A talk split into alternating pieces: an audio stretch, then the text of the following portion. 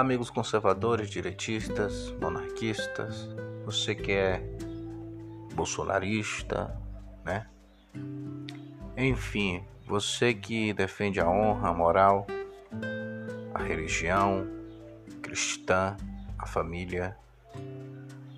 Estamos juntos nesse, nessa onda que cresce cada vez mais no Brasil, né? Alguns dizem que a direita no Brasil está engatilhando. Eu digo que a direita no Brasil, ela, apesar de engatilhando, ela está aprendendo a andar sozinha.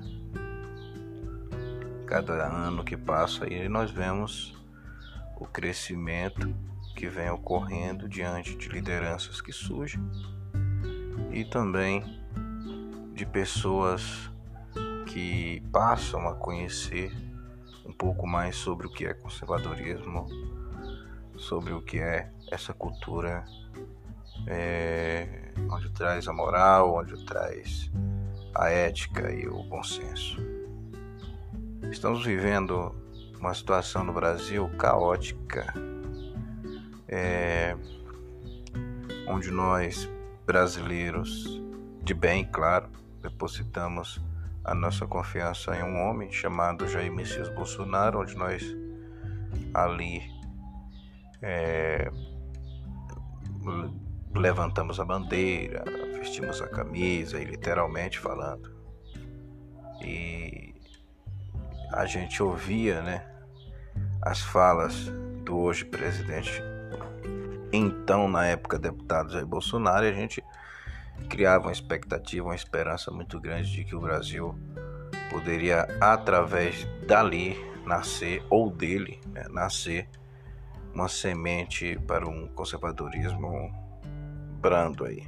Mas, depois, assumindo o poder, viu-se que era necessário não só eleger um presidente, mas também uma bancada de deputados e senadores que tivesse o mesmo compromisso.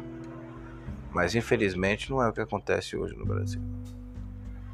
Nós temos, é, de um lado, um presidente que quer fazer a mudança, mas não tem a voz necessária para que isso aconteça.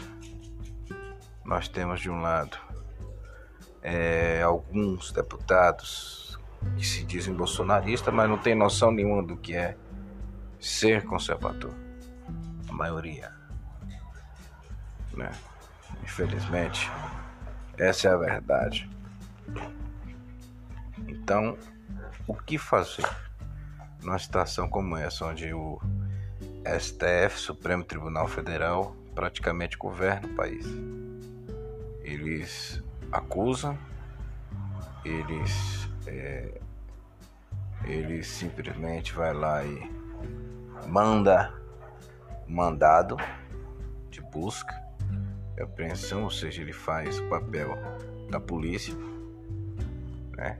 Investiga e ele mesmo condena. O S T F praticamente é como se fosse, muitos brincam, mas acaba sendo verdade, semideuses é o que os torna aí os ministros togados. Eu vejo, não vou dizer semelhança não, é, é igual mesmo. É a ditadura da toga que está ocorrendo hoje no Brasil, a verdade é essa.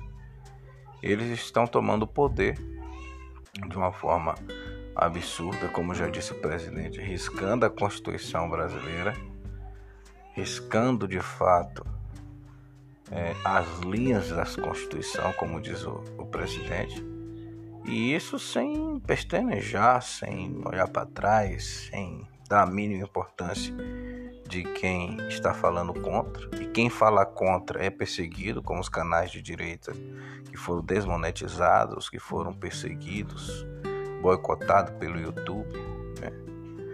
pelas, pelas redes sociais. E isso está ocorrendo no Brasil hoje de uma forma muito grave. O que nós temos hoje é a voz do povo e um presidente que quer mudar, mas não sabe como.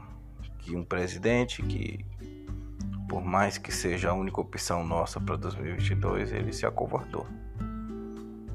Ficou frouxo diante da situação que, que vivemos, a verdade é essa. Temos generais no exército que não podemos contar com eles. Temos é, uma imprensa desgraçada, satanista, a verdade é essa. E temos a nós mesmos. É isso que a gente tem que, que levantar a bandeira, pois nós somos o que somos porque acreditamos que tudo pode mudar.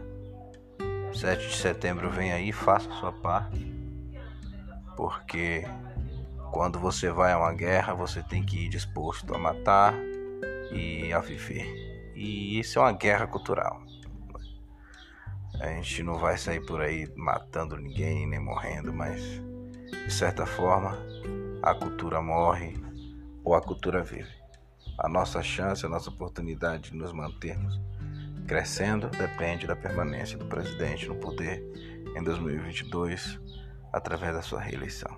Se isso não, não ocorrer, nós de fato afundaremos, e as perseguições que já acontecem com o mandato de um presidente que se diz conservador, imagine se tivesse um presidente de esquerda no poder. Então, ou nós agimos ou nós caímos. Avante, avante, porque a nossa bandeira jamais será vermelha. Eu sou Alessandro Ferreira, presidente do Movimento Direitos de Quer, e criei esse podcast Voz Conservadora, onde aqui traremos assuntos relacionados ao que ocorre no momento atual do, da política e do cenário político brasileiro. Que Deus abençoe você, a sua família, e voltamos logo logo com mais um podcast para você.